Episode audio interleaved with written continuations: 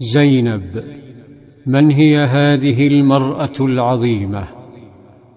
قصة بدأت حين اشترى النبي صلى الله عليه وسلم وهو في مكة عبدا اسمه زيد بن حارثة. ملأ الطفل شغاف قلبه صلى الله عليه وسلم فتبناه وسماه زيد بن محمد. لكن أهله تحسسوا وبحثوا عنه حتى علموا أنه في مكة.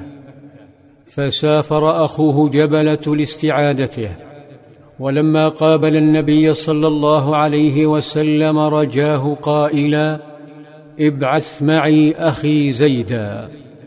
لم يرفض صلى الله عليه وسلم لكنه أشار إلى ابنه زيد. أشار إليه وهو بين وجعين.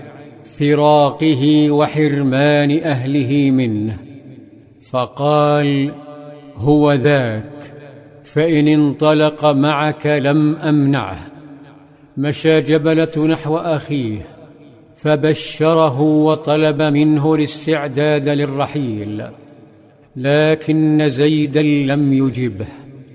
نهض نحو حبيبه وقرة عينه الذي لم يضربه يوما أو يعنفه نظر إلى أكثر الناس تبسما في وجهه فقال لا والله يا رسول الله لا أختار عليك أحدا أبدا. كبر زيد فزوجه صلى الله عليه وسلم من امرأة حبشية تدعى أم أيمن فولدت له طفلا سماه أسامة أحبه النبي صلى الله عليه وسلم كحبه لأبيه زيد. وبعد الهجرة تعاظم حبه فاتجه صلى الله عليه وسلم إلى عمته أميمة بنت عبد المطلب.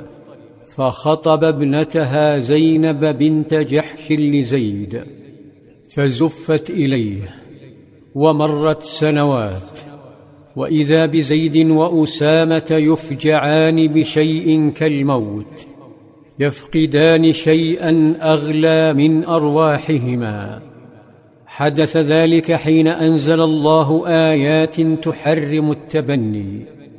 قال ابن عمر ما كنا ندعو زيد بن حارثة إلا زيد بن محمد حتى نزل في القرآن.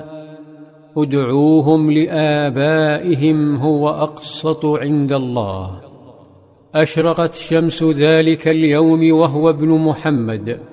ولم تشرق ثانية إلا وهو ابن حارثة. تجرع زيد مرارة الفقد. ورضي بقدر الله. لكن المرارة خفت حين أعلن صلى الله عليه وسلم أن زيدا وأسامة يسكنان قلبه بل جعلهما أميرين. وحلف يقصد زيدا فقال وأيم الله إن كان لخليقا للإمارة وإن كان لمن أحب الناس إلي.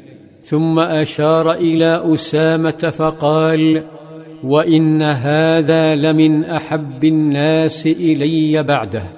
حب أكده عمر وهو يحدث ابنه عبد الله عن الفتى الأسود أسامة فيقول إن أباه كان أحب إلى رسول الله من أبيك وإنه كان أحب إلى رسول الله منك. وتمضي الأيام. فيحدث في بيت زيد وزينب ما يحدث في البيوت. ذبل الحب في قلب زينب. فتألم زيد وأتى إلى نبيه صلى الله عليه وسلم يشكو صد حبيبته.